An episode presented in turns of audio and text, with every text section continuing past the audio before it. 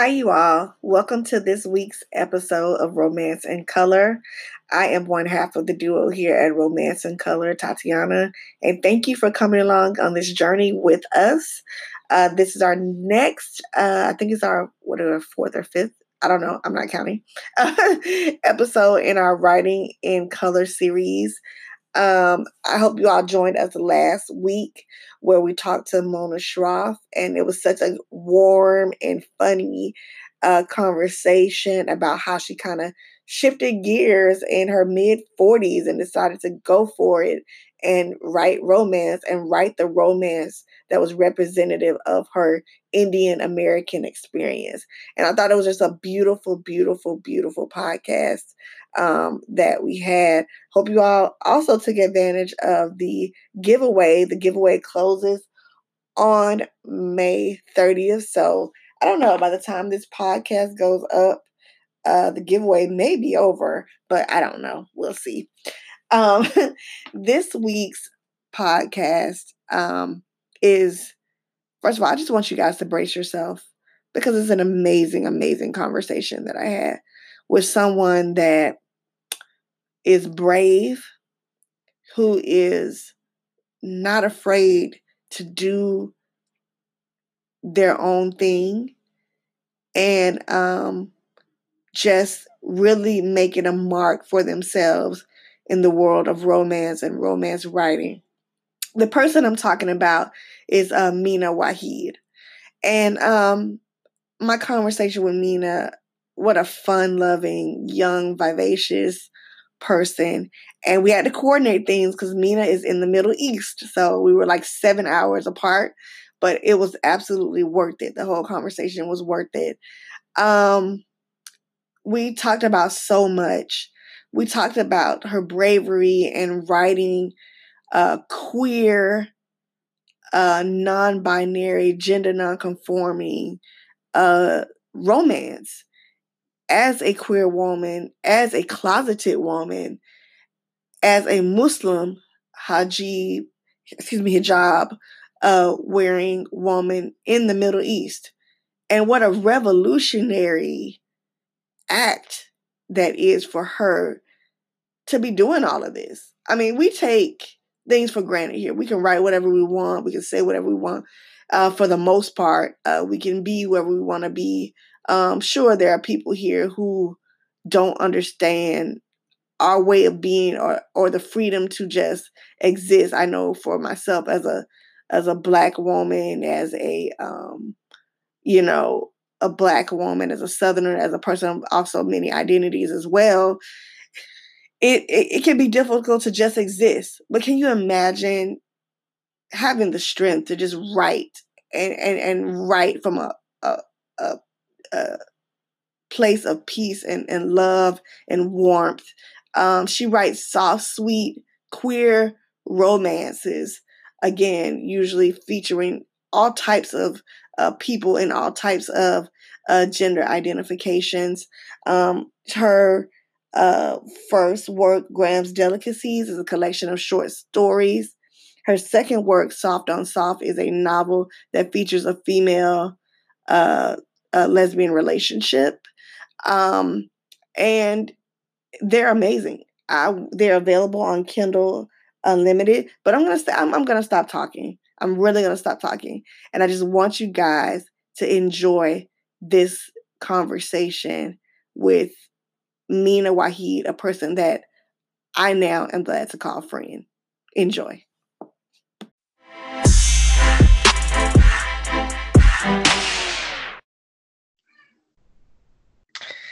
All right, Mina, thank you so much for joining me on the podcast. I'm like so excited to talk to you. Um, thank you for taking the time out of your, I guess it's nighttime where you are, or evening where you are, Um, because it's one yeah. o'clock here, and then I think it's about seven o'clock your time. It's eight eight p.m. Eight p.m. Oh my gosh! Oh my gosh! Well, that that that's fine. Uh, our days on Ramadan don't really start until after Futur, and I had my Futur like an hour and a half ago, so okay. it's noon to me as well. okay. okay. So I'm just I'm just so curious. That thank you. Um, mm. I, I read your your kind of bio on Twitter. I've gone to see your Amazon page with your with your um your work on it, and I'm just curious. How does a woman living in the Middle East, you mm-hmm. know, how did she get started writing romance literature and specifically kind of queer focused romance literature? I'm just I am just fascinated by that like these kind of intersecting identities that you have as Muslim female writing queer lit. I'm just I'm just blown away right now. So can you tell me a little bit about that and how you got started writing um, uh, um well, I think I can. We can all blame it on we not blame it really, but it's. I think it had to do with anime to begin with. Mm-hmm. Like living in the Middle East, we I was very much engaged with like media, and I was watching a lot of anime growing up, especially when I like in my teens, I was into K-pop as well. That's mm-hmm. actually how I read my first uh, LGBT fanfic, and mm-hmm. yeah, it, it was uh, it was the beginning of how I got to learn the whole like LGBTQ, and then like, and then I got on Twitter and I learned all about like asexuality and stuff like that. Mm-hmm. And when I, mm-hmm. the thing is, I felt like my online engagement was so different from real life because real life nobody knew what you know ace was and what mm-hmm. demisexual was or even like bisexual you know things mm-hmm. were so like hush hush and everything mm-hmm. and especially like queer lit i didn't come i think i came across my first queer lit uh, book i think it was a novella historical romance and romance uh, i think it was 2015 i want to say i was mm-hmm. so it was so weird but like amazing at the same time. I was like oh my mm. god it's like a fanfic but real like fiction you know? Like it's not right. about people not about a character but like new characters. It was so much fun for me. I, I remember i read like three novellas in one day and i was like so happy. And that was basically the beginning for me. I read a lot of historical romance for, for some reason. I just mm. love the whole like petticoats and stuff like that. Yeah i like and, and of course, I, I, read a lot of fanfics online and I got to know um, fanfics.net. Yeah, such an old website, but I was there. I was reading fanfics and stuff like that. And yeah. then, of course, archives of our own. It wasn't until college really that I met people who knew what I was talking about. Mm-hmm. That my one of my best friends actually writes Hannibal fanfics, and she's amazing. And I just love how how like fandom is, is does that thing where they just write amazing fanfics and it's even sometimes better than the original canon. And you're just like wow. So yeah i mean i, I hear what you said. Fanfic often oh, i yeah. guess is the gateway to, to to getting into romance and writing yourself. I wrote my yeah. first fanfic. It was a romance fanfic. I remember it was like twilight. It was inspired. It was it was um I'm a, but in K-pop, when you like a band, you kind of like ship the people in the band. It was very problematic. I didn't know I was doing something bad until I learned what real people fic was, and I was like, okay, I gotta stop that. Never gonna do that again. I'm sorry. Oh and then, but it was my first fanfic writing a vampire in, inspired by Twilight, and yeah. that's how I started with romance. I just read I read Twilight and I liked it a lot. Uh-huh. Um, yeah, and I think it was like duh for me. Like I could I my first like fiction work of fiction was not even straight. It was just straight up like two boys in love. It was just so you know, like I didn't even like look at my own life. Like I want romance now. I was like, these two cute boys are gonna are gonna fall in love. It's just it was just so weirdly natural for me. You know.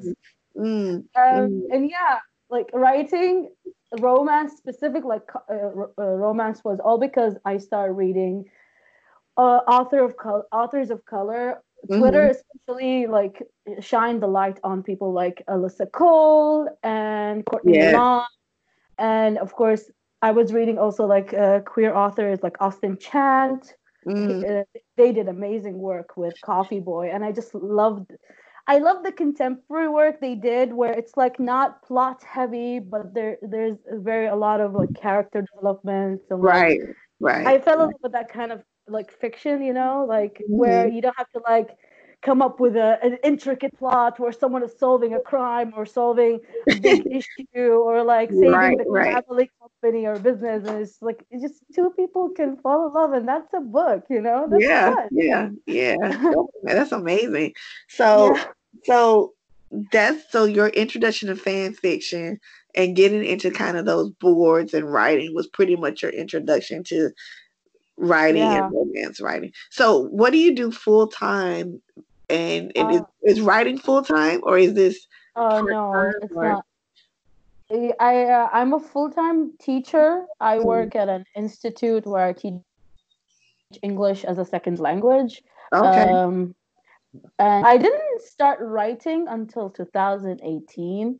Although I've mm. written fanfics before when I was like a teen i didn't mm. start seriously like like paying attention to what i was writing until 2019 where i just i had schedules of like what to write every day i mm-hmm. plotted one book like three times i oh. rewrote it two times it was it was a job for me you know like i literally like wake up write go to my day job which it was in the afternoon actually and then come home and then write again you know i was just enamored with the whole like concept of being a writer. I was just, you know, doing yeah. it, I guess. Yeah. So so English as a second English is not your primary language no, speak, right? Is it Arabic or are you, are you speaking Arabic? Yeah, Arabic is like yeah, I do. I speak Arabic. Main, uh, like I mainly speak English though. I'm a mm-hmm. bad Arabic speaker. If you can believe that. Uh, yeah, I'm. Uh, so you're writing as well. Excuse me. You're writing in English. I write. I don't write in Arabic. Uh, yeah, yeah. I mainly write in English. I don't know how to write in Arabic. I don't think. Although I have written in Arabic some stories when I was really young, like twelve or eleven, but, but so, I never finished those. So. Yeah. So how is it writing as as like a non-native quote unquote English speaker? Although, to be quite honest, I wouldn't I wouldn't know that not I mean by talking to you, but as a non-native English speaker, is it difficult to write romance sometimes? It's hard. It's hard. Like just writing in of itself is very hard because uh, growing up I thought my English was great, but then I'm writing and I suddenly don't know any verbs or any adjectives, and I'm just sitting there like, what's the word for when you do this? Like I literally sit with my friends and be like, hey, what do you call this action? Or like mime it, you know, like so, and then they they would not understand because I'm just making bullshit oh sorry i'm just making nonsense uh, like uh, figures with my face i'm like it's it's it's hard because like uh, you know, like you don't get taught like like I don't speak English that's like, you know, like a native speaker's English and I don't know mm-hmm. some like like some things, sayings, like I have to Google a lot of like what does this idiom mean? That kind of right. stuff. Like right. And which makes sometimes it makes my writing feel not real. Mm-hmm. I've noticed people saying that the conversations my characters have don't sound real. And I'm like, okay, I guess. I guess they are not real. They are fictional, but I get it. I okay. get it. Okay.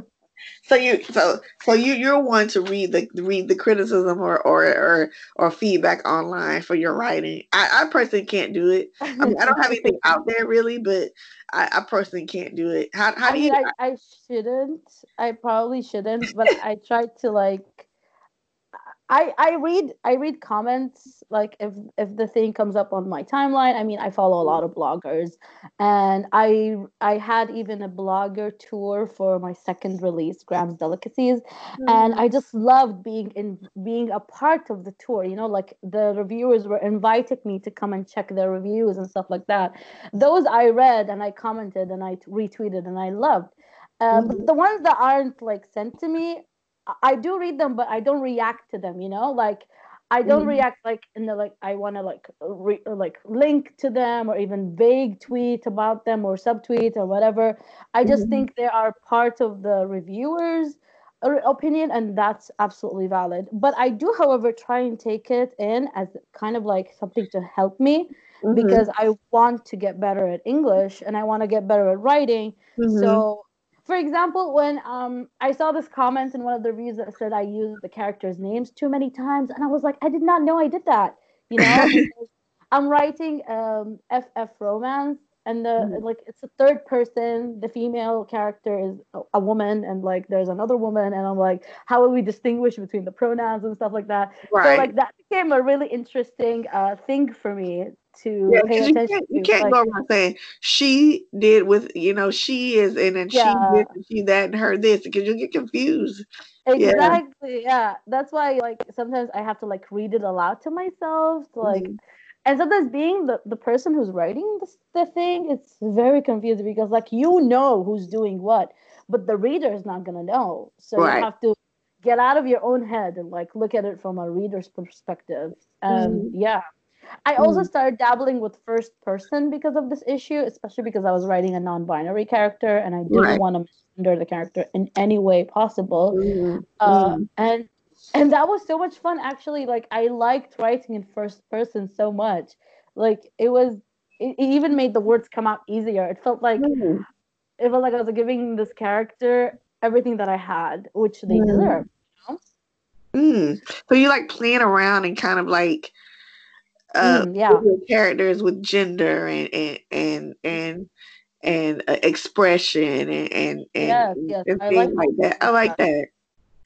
I did that uh like mainly with Graham's Delicacies. Like I had a, a minor character in Soft and Soft that was non-binary, and I really wanted to write their story. That was the book that I wrote tw- three times in 2019.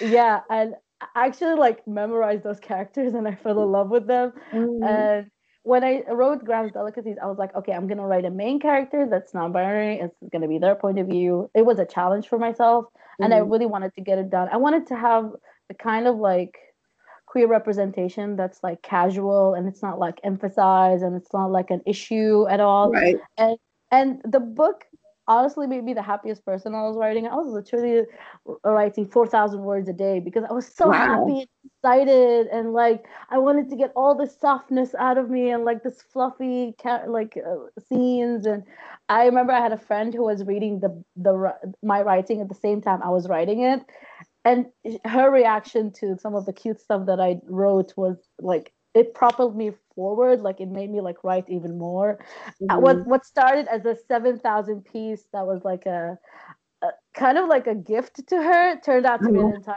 book it was just so much fun wow so so the graham's delicacies which is your latest work is a yeah. short story and short and story from, collection there short story collection right so you yeah. have like all these different kind of uh queer relationships that are um kind of being yeah. um explore and there are all these people in the same bakery right? So how do you yeah. develop kind of this world of six people in a bakery? You know did you kind of develop that before you started writing or? Not or? at all. Not at all. Because this book was absolutely a pantsers book you know what that means like like i didn't plan any of it. I just uh, wanted to I was rereading some some portions of Soft and Soft, and I came across this character called Jen, and she worked at the bakery that the main characters from that book went on a date to. And I was like, maybe this place has a story, and these yeah. workers have a story. And mm. I thought, okay, maybe Jen has a cute non-binary uh, enby friend, and I was like. I was exploring my own gender identity at the time, and I, I wrote uh, I was thinking maybe non-binary people should have representation where they're not like you know androgynous. Maybe mm-hmm. this baker is uh, femme. This baker mm-hmm. is fat. You know, maybe this baker has four cats. You know, because I love cats. And then it somehow became a story, and I wrote I wrote a really filthy scene, and I was really happy with it. And I showed my friend, and she was like, "This is great." But then, as I was writing, these two more guys showed up. One was called James. He had another name, but I like James so much. Uh, oh, I tell you why I changed the name. His name was, I think it was Marcus, but then I changed it because the other guy was Sam, and my friend was like, haha, Sam, like Sam Wilson, you know, from Captain America. And yeah. I was like, no. and I ship what? I ship Bucky and Sam. So I was like, maybe I'm gonna change Marcus's name to James. And she was, enjo- my friend was enjoying this a lot. So I was like, you know what? Done. I've changed it. It's done. It's and she was like, "Is this fanfic?" I'm like, "No, it's not. It's not but yeah, like James and Sam had the the this whole like pining relationship and was my first time writing actually cis male male romance. Mm. I was mm. really worried about the whole like not trying to fill in any positions because I was not I'm not a like you know a male um, a male writer and I didn't want to take mm. anyone's space. But I I loved how like their story was so so sweet. It was just so full of like repressed uh, like emotions and like the main character was always like pining and like I liked writing him a lot. And then, you know, because I wrote him, there was another character who was another baker, a non-binary this time, and I was like, okay, maybe this this person needs to have a little like action in their life and I wrote I wrote them as like this like um they have a one night stand with this mm. blogger, a food blogger who who talks bad about the bakery and gets them a lot of bad publicity. And this baker who is really proud does not like it at all. And they show up to this uh, to this bloggers hangout and they're like here's your cake that they never that the guy never received to begin with because of, of delayed delivery. And they were like here's your cake. And then they walk away all like awesome and stuff. Well they're not really awesome because they're like nervous and stuff. But yeah i just felt like i was i was just having the best of time writing about these characters. Mm-hmm. and mm-hmm. by the way in the uh, Alex, the non-binary baker. Mm-hmm. I wrote I wrote them as uh, fat and as as proud as they can be of their own identity. Like they mm. had long hair, they wore lingerie, they were really bad with time management, but they were, you know, they were very uh, loyal to their little brother, which I really mm-hmm. like. I like I like the idea of how of writing LGBT characters who are who are set in their identities, who know who exactly who they are, and they know exactly what they're doing with with their lives. But things can still be messy for them, you know. Like it was, it was a very fun experience writing that book. It was just so much fun. Every short story was just me like calculating like as I typed every little tiny moment. I was like, oh, they kissed, and then it was fireworks, and yeah, it was it was a, it was fun. Yeah, awesome. so these these characters, I mean, they they tend to be a broad array of of people that you're kind of pulling from culturally and uh, yeah. gender wise and things like that. But your specific gender and cultural identities, how much of that are you putting into the writing as well? Um, I think I'm still I'm still worried about get, putting my own experiences in a book, and mm because you can always there could, there will always be someone who will not like it. And as for uh, i haven't really put a muslim character that's exactly me or my experience yet because I my own identity and my own experiences with Islam and gender and stuff it's very all complicated and I feel like. I'll need at least a minimum of five characters who will take each part of me and just explore you know yeah I think yeah I'm uh, I think I did with uh, Emily, one of the characters from Grounds Delicacies. What I wanted to do is explore what if this non-binary person is also feminine and they use she and they they pronouns depending on the people they're with, and mm-hmm. I really liked I really liked that concept, and it helps me uh, embrace the part of me that's feminine and uh, likes mm-hmm. to be mm-hmm. called she, but by certain people. But then with time, as I explored my identity, it it came true to me that I wasn't really rejecting gender as much as I was rejecting society's uh, mold of what it is to be a woman. And mm-hmm. I realized I wasn't really non-binary. It didn't make me comfortable anymore to be called to be identified as that. Mm-hmm. But I, I came to terms with that I am cis and just I had a lot of issues with my uh, image and like what mm-hmm. it is to be a, a woman, especially in my society mm-hmm. and culture and mm. and with the whole world uh, uh, too because like the way the world perceives you like just because i wear hijab i'm immediately like a woman. The way i put makeup it's the it's just it basically labels you with everything that you do. Like if right. you put on makeup you're like uh, feminine and like girly and stuff like that. Not and if you don't, yeah. yeah. Yeah which is which doesn't make sense at all because like when i put on makeup i'm not trying i'm not like doing uh hyper femininity. I'm just, you know, like playing with colors and stuff like that. Right, right, right. But, but of course, labels are everywhere. It's just you can't do anything without being labeled by I, I will say this as as a person who as a reader of romance and as a person who desires different to read about different experiences and i'm not trying to tell you what to do of course but mm. as a person who desires uh, to read about different experience life experiences lived experiences i think i think you would do a great service to those women who are very there are very much women like you out there who are exploring these different things about them who wear the hijab who are muslim who are, are have these kind of intersecting identities who are who are you know and trying to embrace being femme and queer and all of these other things.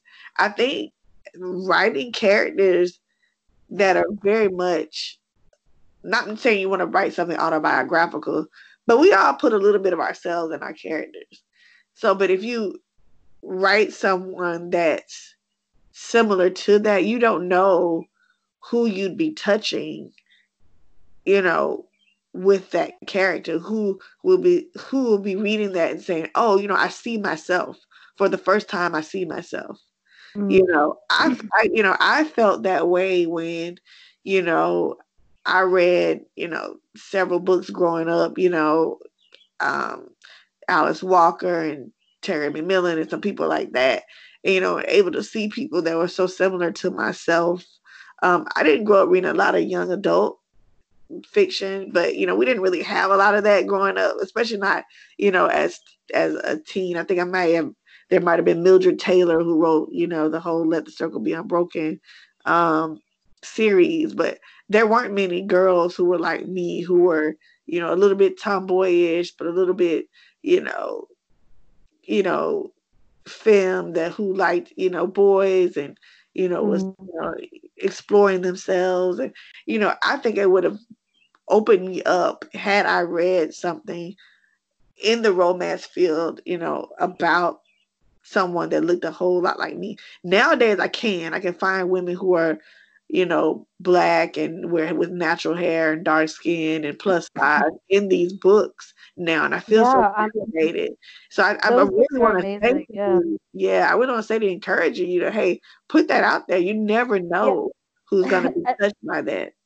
Yeah, but you see, it's like I'm I'm very much a beginner at writing in it itself, and I read mm-hmm. this amazing advice that even if you have this book in your heart or in your mind that you want to write, that mm-hmm. doesn't mean now is the time to write it. And I, I, I kind of like internalized this idea that mm-hmm. I should wait until my my writing is much better, where I can bring mm-hmm. the story to life and you know give it act- give it what it's worth. You know, like mm-hmm that's what i want to do. Like i'm not stop i'm not gonna like stop writing at all or never write a character that's like me. Mm-hmm. but i want to explore some things that are a bit easier to handle because i feel if i talked about my own experience in a character it would become very like emotional and hard. And i want to be, be more therapy be than writing. Exactly. And i'll yeah. need to like I'll, I'll need to be a better writer to do that. And I think right now I'm not a, a bad writer as it is, but I'm like, I'm not as good as I want to be. So that's why I'm like researching a lot, reading a lot, exploring what I like about romance, what I love to see. Like I love emotional emotional books. I love um, emotional books that explore a lot about sexuality and also about like family, chosen family, especially is a huge mm-hmm. topic which I love to write, uh, read mm-hmm. and write about.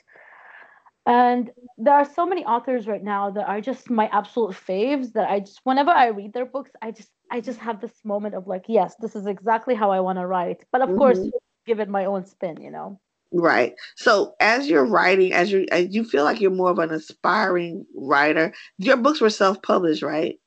Yeah, but okay. I, have also also said this. I've also heard this advice not to call yourself aspiring. Just oh yeah, yeah, yeah, of course. Yeah, but yeah, I, I definitely think I'm like a beginner beginner writer. I'm only 24, and I mm. feel like I'll be much I'll be much more experienced if I continue doing this as I go.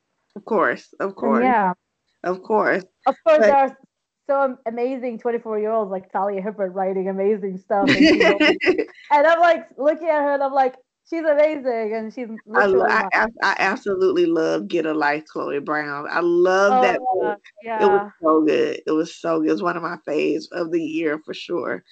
For oh, that's sure. so good to hear. I loved Chloe and Red. I actually uh, was I worked with Talia before as a sort of her editor before, and I oh, just oh, wow. love the way she writes characters. Yeah, uh, her self pub uh, published books.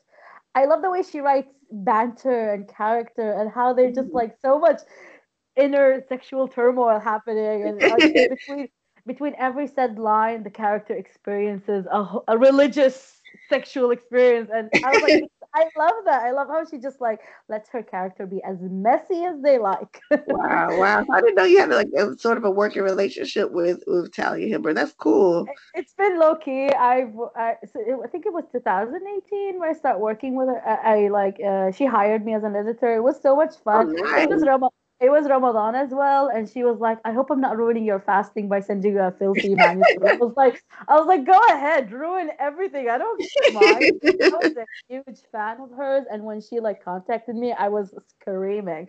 I now call her my best friend, and she allows okay. it, so that's fun. that's nice. So, do you have, besides her, do you have any other kind of mentors in the romance community, or people that you kind of like?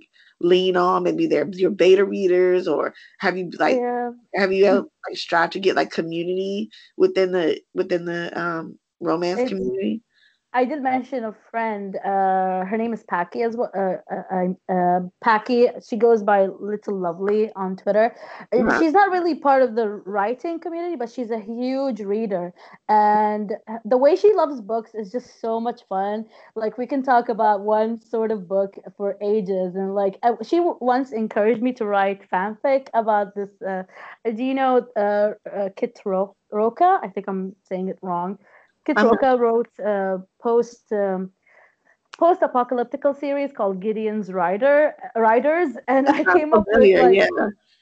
But it, the, uh, I think Packy was the, uh, one, one of my friends I uh, I got because of that series, and she encouraged me to write fanfics. I remember I was writing like really pornographic stuff in her DMs, and it was like the beginning of a flourishing friendship. She's one of like the most important people in my in my writing circle also my, my friend, you know.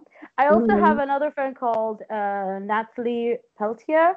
She's uh, she's agented, but she hasn't gotten anything published yet. But her work is amazing. I had the chance to become to be her beta reader for one of her manuscripts, and she's amazing. Her, I'm gonna be interviewing her this week, so that would be awesome. I, that is awesome. She told me that she was gonna be on your podcast, and I was really excited for that because uh, Nat, uh, Nat really helped me with a lot of things. Uh, awesome. Also, she, she also read Graham's Delicacies, and she was really hyped up about it, and she's she's amazing. But uh, honestly, to me, because I'm like not an English speaker and I mm-hmm. live in the Middle East, it's been very hard to find like writing friends friends you know like people who are on the same timeline time mm-hmm. zone i mean we're all on the same timeline unfortunately but yeah um, uh, I, I i i've done some uh, writing sprints with corey alexander uh, okay. who writes as Xen um Xen west yeah and they're really fun too. I, I remember sending them a lot of, uh, oh, I just thought of this really ridiculous historical romance, MM romance uh, plot, and they would just applaud me and just like go, go ahead, write it. And I, and I won't write, I will not write it because I'm bad as a writer. and yeah, I just, yeah. I just, I think I love talking about writing more than I actually like writing. No, but, but yeah. I think, I think I think I read I read excerpt the excerpt from your book because I did I did buy it um, on Kindle, so I haven't Thank finished you. it. Um, but I, I don't. I, I, wouldn't say that. I, I, definitely think you have something very unique and, and, a different perspective that people want to hear. So I, yeah. I, yeah, you're definitely you're definitely a writer that people should be kind of looking out for and kind of paying attention to. Um, oh, I, I definitely like what I like. yeah, I definitely like what you've written so far. Like I said, I, everybody I've interviewed so far bought their work. Um, it was a couple people there on sub- submission right now, so they're not really like um, not really uh out there yet. But I did buy yesterday. I interviewed Mona Shroff. So she she her first book came out in January, and I was just like amazed at you know the depth in which you know she's and the things that she's gone through as kind of an Indian American um, yeah. woman. So, I mean, I think the community, particularly Twitter, has been amazing yeah. for like uh developing like when you're when you feel like you're alone there there is somebody out there that's that's like hey I, you know i'm going through the same thing you know and i think social media particularly has especially during this time during quarantine has really like um helped kind of broaden your idea of what community looks like is particularly for writers because it can be so solitary um and such a solitary yeah. um long process um yeah. so when, when you're writing it in your own process um what are some of like the hardest things to write, hardest things to write in your books? Um, I definitely um, find it hard to write family that's bi- biological family. I mean, because as you said, I have such a, a unique experience of being Muslim, a woman, and queer, and living in the Middle East.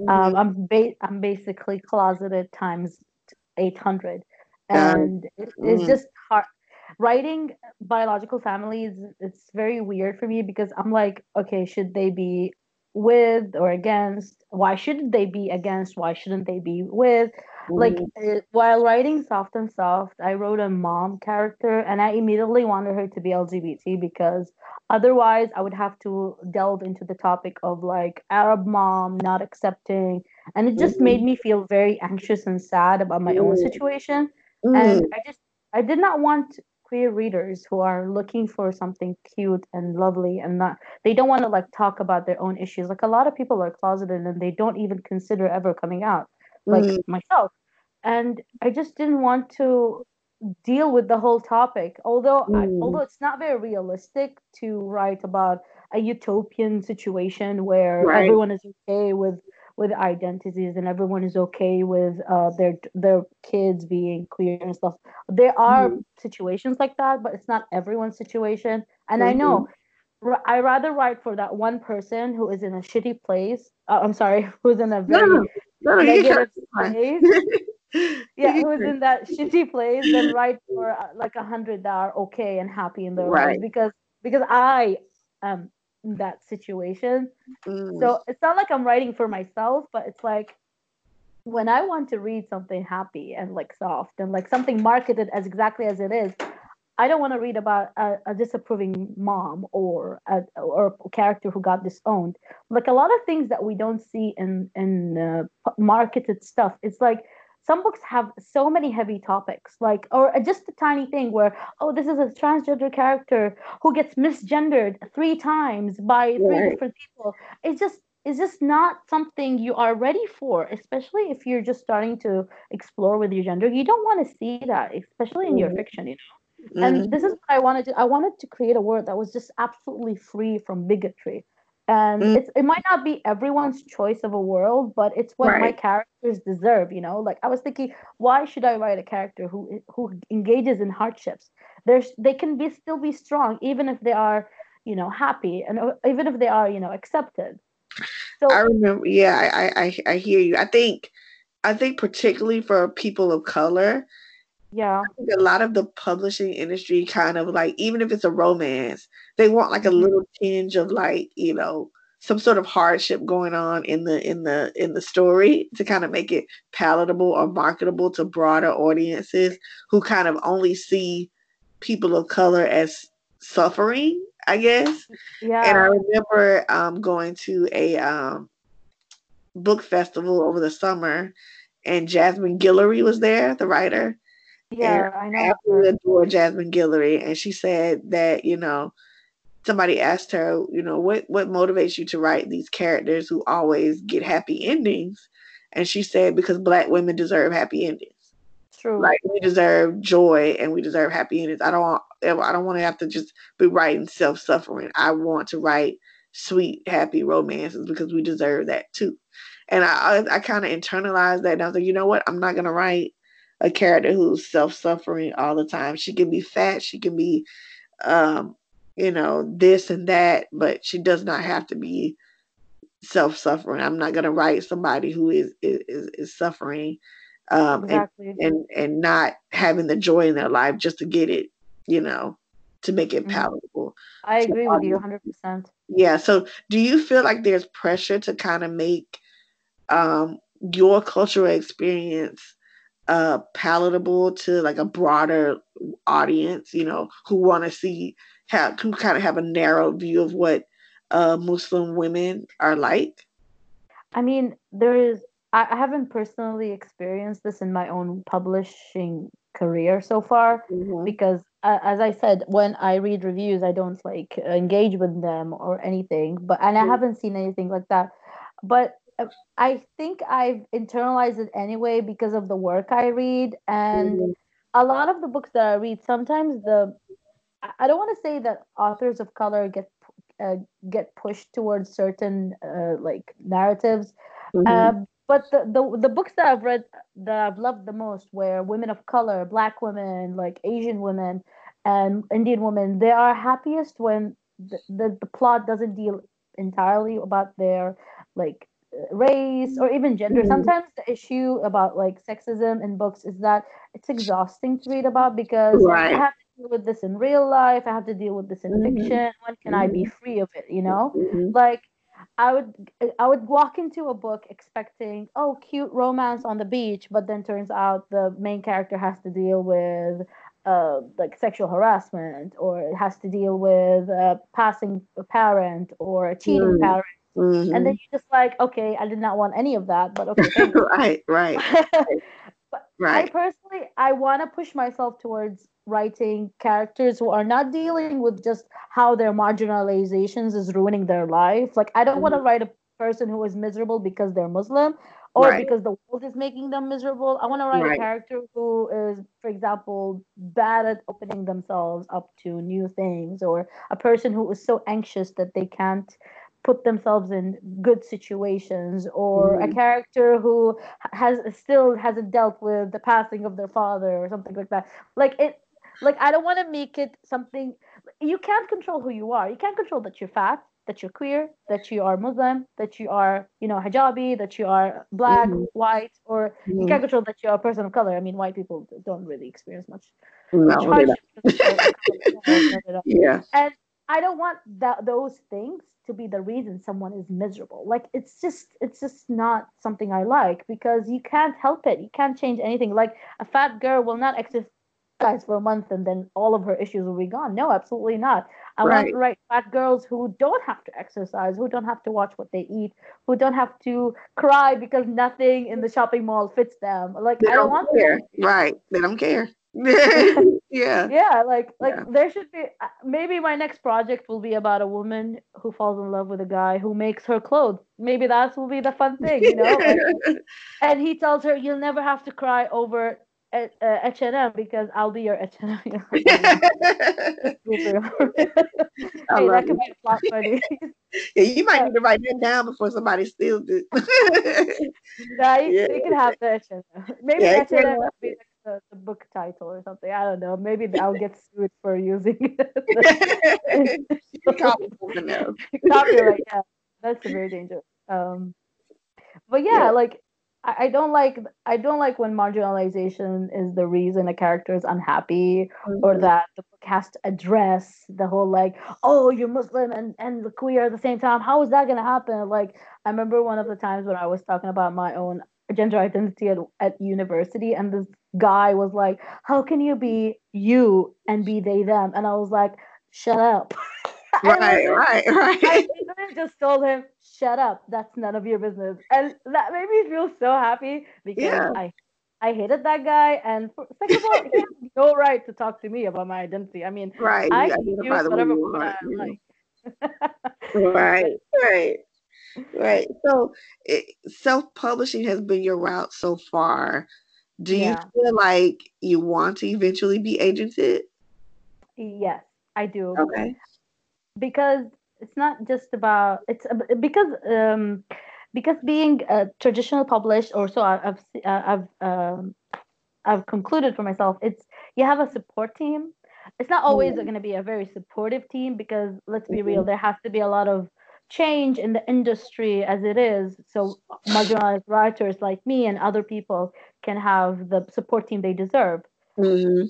Mm-hmm. I feel like I need that kind of support team because I'm not a native speaker and I mm-hmm. want to have people who would be like, hey, you used the apostrophe wrong and uh, you used weird uh, saying here that's not even Arabic or English. What are you writing? You know, I, right, right. I need help like that. And I am such a self conscious person. It makes me cringe to just like ask someone to read my writing and like critique it. Mm-hmm. Like when like because if, if they give me one critique, I'll just fall fall apart. I'll just like break down.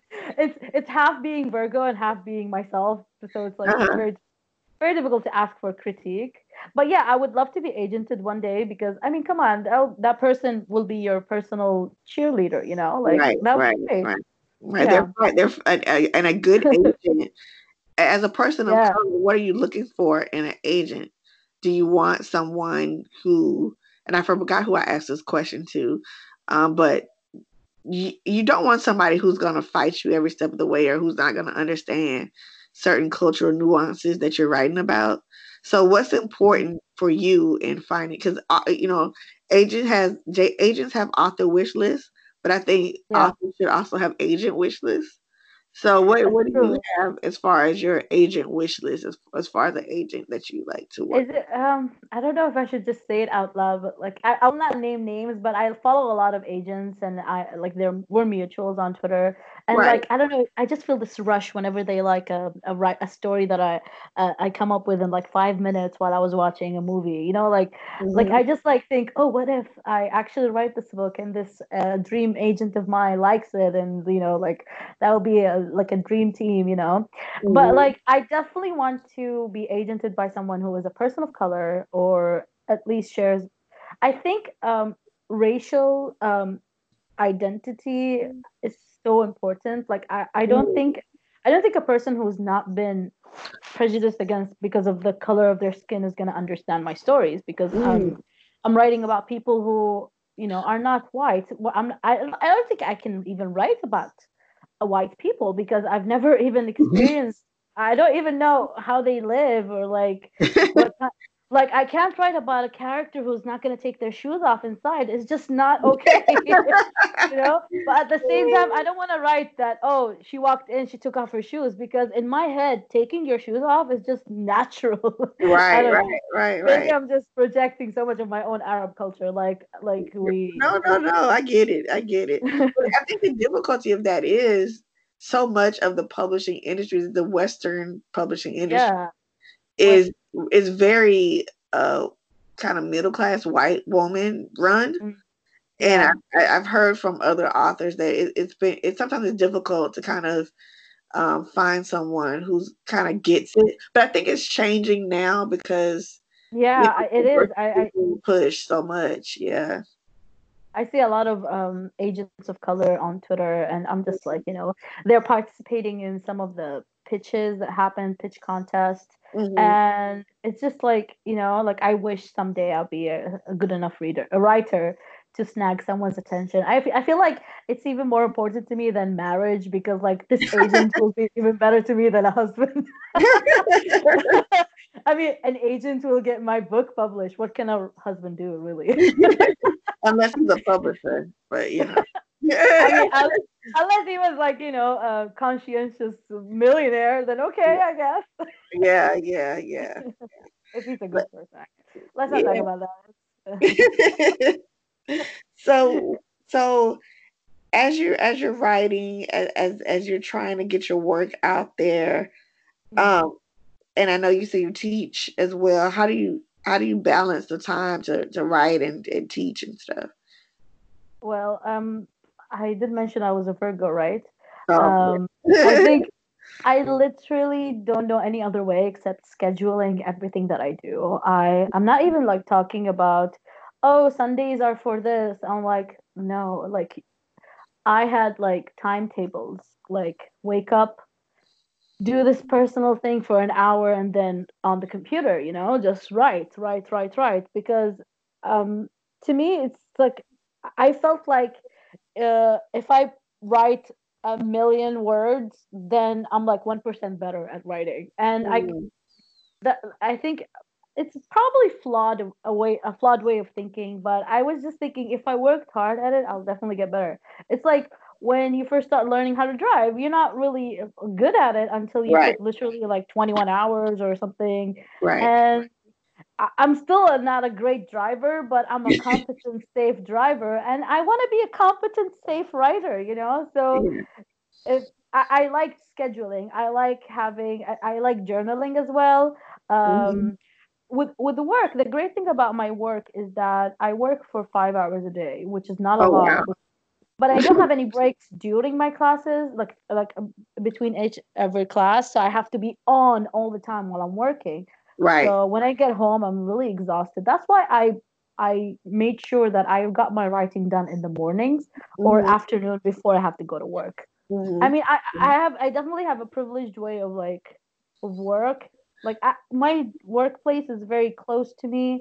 Um, the hours are great. Uh, I have a day off, I guess, which helps me, you know, relax. Mm-hmm. But when it came to writing, I loved writing with friends, like going to a, co- a coffee house and just like, mm-hmm. you know, mm-hmm. uh, spending a lot of money on sh- uh, sugar. sugar. like my drinks were mostly like 90% sugar and 5% coffee and the rest was the rest was ice, you know. So, yeah, yeah. Yeah, so I remember. Been, has writing your writing schedule been difficult during Ramadan? Um, actually, I haven't been doing much writing this year because I'm I'm focusing on more on reading and like mm-hmm. researching and stuff. Mm-hmm. Uh, but last year, I remember in Ramadan, uh, what I did was I I I I I think I scheduled myself the same way. I I basically ignored everything else except for writing.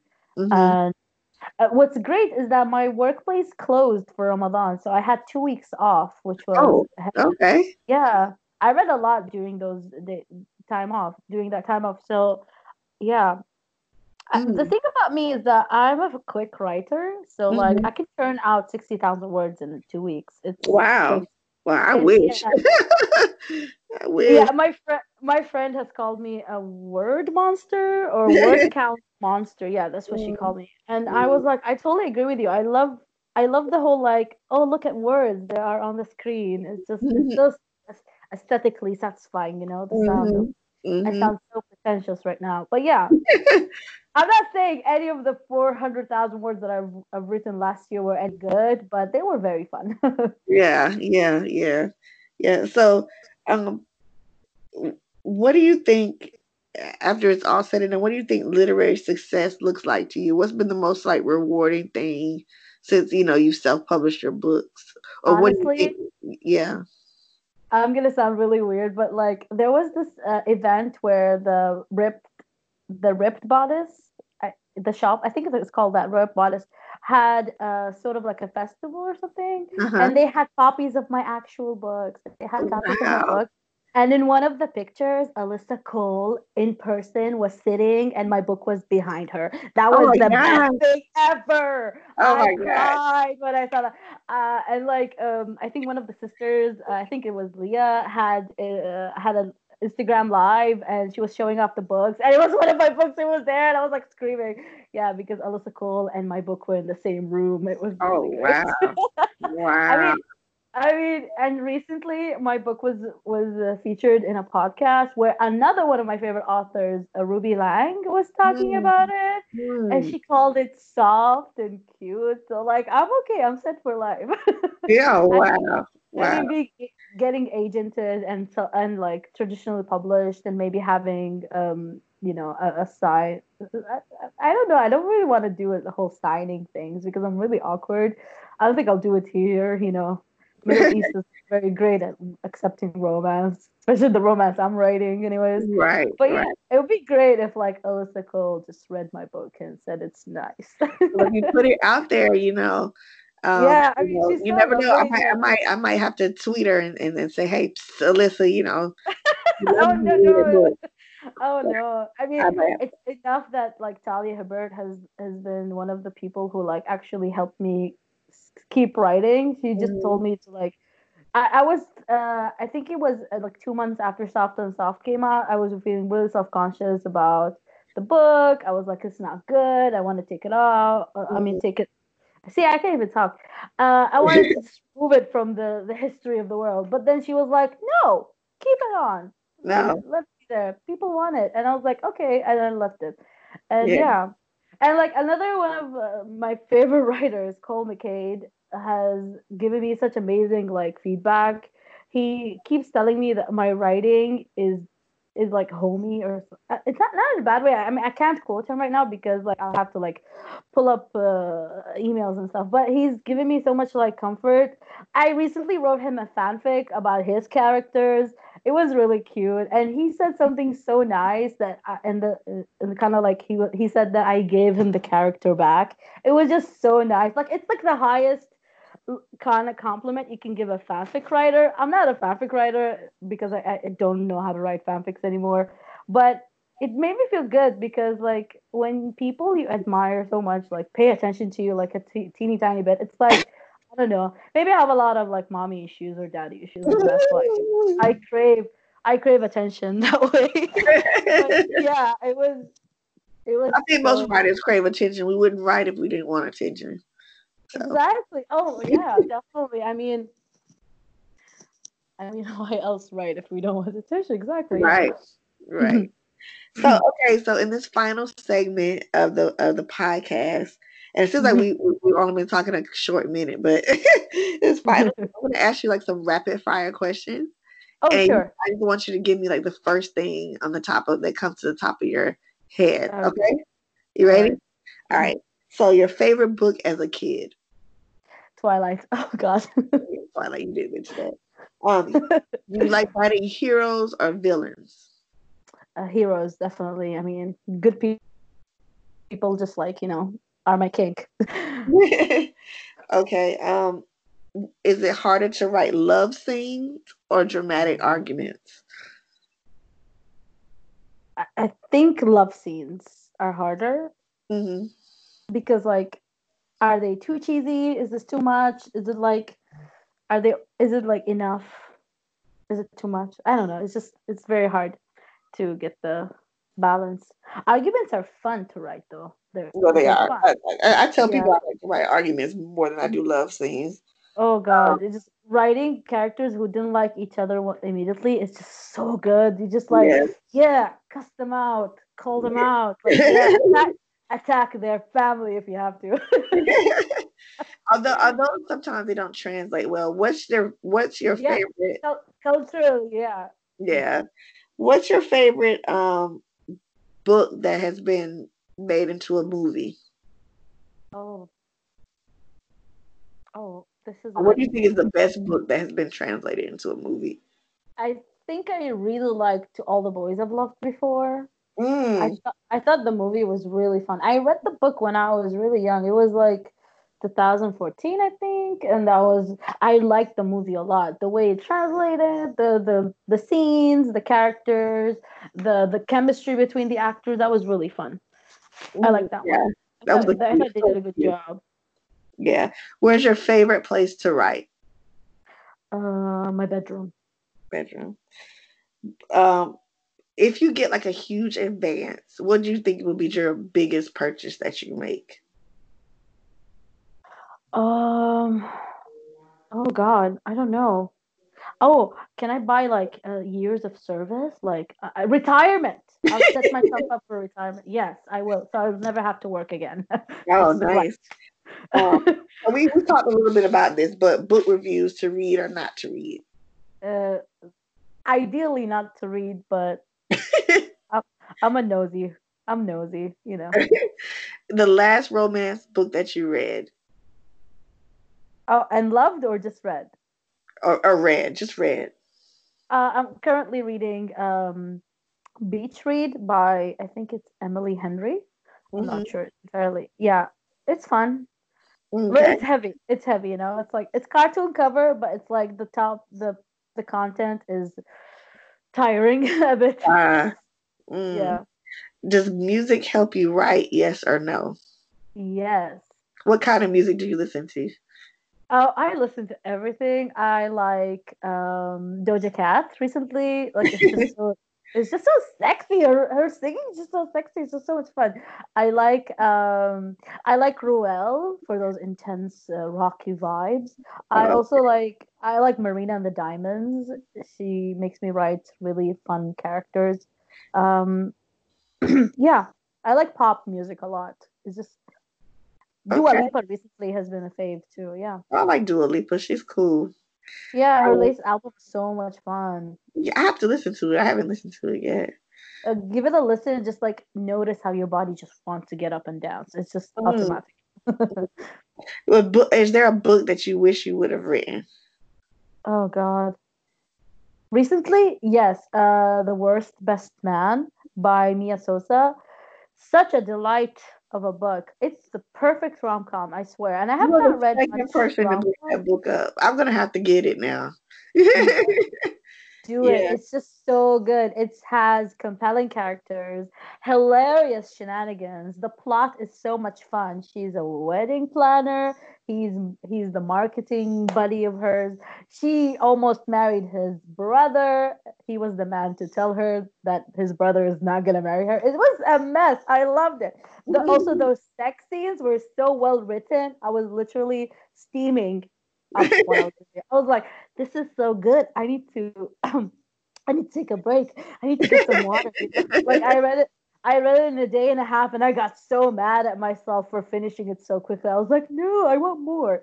And it has just such emotionally adult characters mm. who hmm. still needed some growth. You know, like mm. it was hmm. just so good. Like it was diverse, but also mm-hmm. the the the characters like marginalized identity were not the reason why they had difficulty getting a happily ever after. Like it was just so good. It was so well written as well. A perfect ro- romance. So, is there a favorite word you use when you're writing? This is so cheesy, but I love the word kiss. It's just kiss. so much fun to write kiss. Like, like it's just so much fun. Like when you write kiss, it's like it's automatically cute. I don't know. I just don't know how to translate it. It's like maybe because I'm like touch starved or something.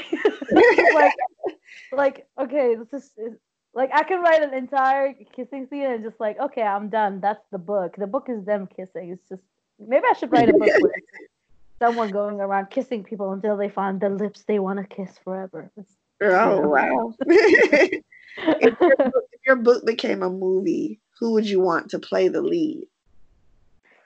Um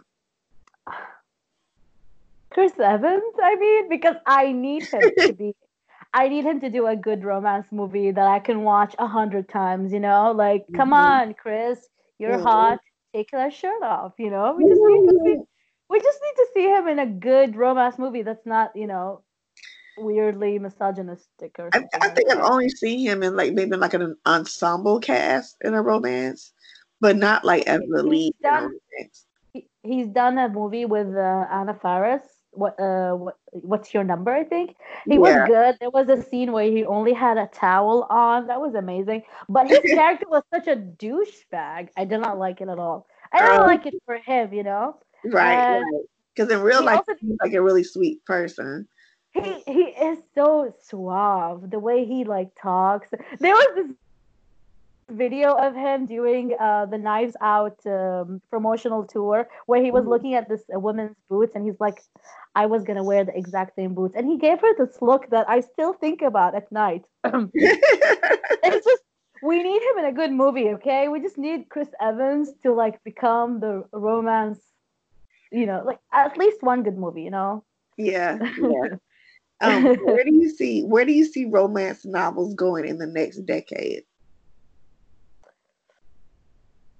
I want to I want to see more I want to see more people of color writing romance and not writing it for like the the general audience. Like I want specific like books, you know, like I want books that are intricate and I don't know I, I don't know how to say this and I want books that are very much about the culture, but also not in a way that's like, oh, look, this is uh, palatable for everyone. Like, there should be books mm-hmm. where like the Arabic is not in italics or any any foreign language that's not mm-hmm. English in, italics. And mm-hmm. I want romance that's I, I want more romance on the screen. I need to see more like a black romance on the screen. I want to see that mm. because we don't get representation of romance a lot. It's just so such a bum bummer, you no. know. Like we no. need to have more romance of color yeah. on TV. Like, like come on, Netflix. I will not settle for the the one romance book movie that you released like in 2015. Like, come on, give yeah, me more. We, we get one every 20 years. It seems like, right? Then, and then things like set it up come out uh, like the trailer and like it's lucy liu and taye diggs and you're like super excited because it's an asian woman a black man and right. they might fall in love but then you watch the movie and it's garbage. I'm sorry. Personally i hated that movie because it was like so garbage to lucy liu. I mean come on she's lucy liu. Why would you be yeah. mean to her? Yeah yeah. Yeah. And so my final question is when it's all said and done what do you want readers to say about the books that you write? I want them to say that the book made them happy. Mm-hmm. In a way, like like I don't want people to like.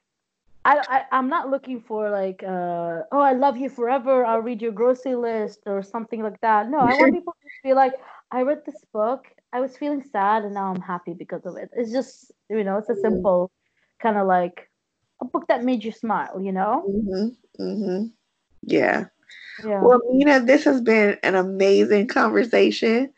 Thank you so so Likewise. much for being Thank you for having me podcast from all the way in the Middle East. I cannot believe it.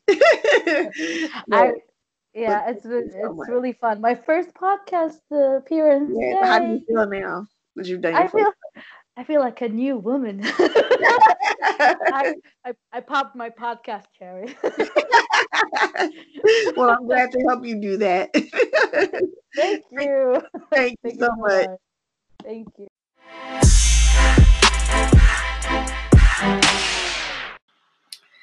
And we're back. I hope you all enjoyed that conversation with Mina Waheed. Um, you can follow Mina on social media everywhere at Waheed, W A H E E D, Ram. Um, she is on Twitter. Again, Graham's Delicacies and Soft on Soft are both available on Kindle. And if you have Kindle Unlimited, they're available uh, available there as well. Uh, thank you so much to Mina for being part of my little old podcast all the way in the Middle East. Um, and thank you so much for taking the time and talking to us. It was a complete honor and pleasure, and your bravery is uh, much commended. I do want to say something to our listeners. Um, you know, people think romance is just fluff. They think it's just stuff, you know, silly, frivolous things that women, uh, women and, and queer folk and whoever else who are outside of the sort of norm and patriarchy I guess, and hegemony listen to. But truly, romance can be, and as we see with our conversation with Mina, romance can be a revolutionary act. You can put things down on paper, uh, situations on paper, where the the core of the the whole thing is love whether it be love between queer folk, love between an interracial relationship, uh, a relationship between somebody who is disabled and somebody who is able-bodied. These, this is the beauty and diversity of romance, and I don't want people to take that for granted. So I hope listening to this conversation with Mina kind of opened up your guys, you guys' eyes into the power of romance and how romance can be. Um, nevertheless, I want to give a watching romance recommendation for this week. Uh, this week's watching romance uh, recommendation is a movie that I came across a while ago on Netflix, but I decided to, um, I had started it and then I stopped, uh, but I decided to go ahead and uh, finish it up and, and watch it. But it's called Palm Trees in the Snow. I believe it's based on a book, if I'm not mistaken. Um, but it's about a young woman who travels to her family's plantation. I want to say her family kind of came up on this plantation. I want to say it's in in Brazil. I'm not mistaken, but it is a a Afro Hispanic story, um, and this kind of love, this kind of epic, sweeping love story. If you're a person who likes Isabel Allende, or uh, Gabriel Garcia Marquez, this is the type of movie for you. Um, you're going to absolutely love it. It's a very sweeping, epic movie. And um, there's subtitles, but um, hey, subtitles don't really stop me from enjoying a great romance. So it's really, really good. Again, it's called Palm Trees in the Snow, and it's available on Netflix.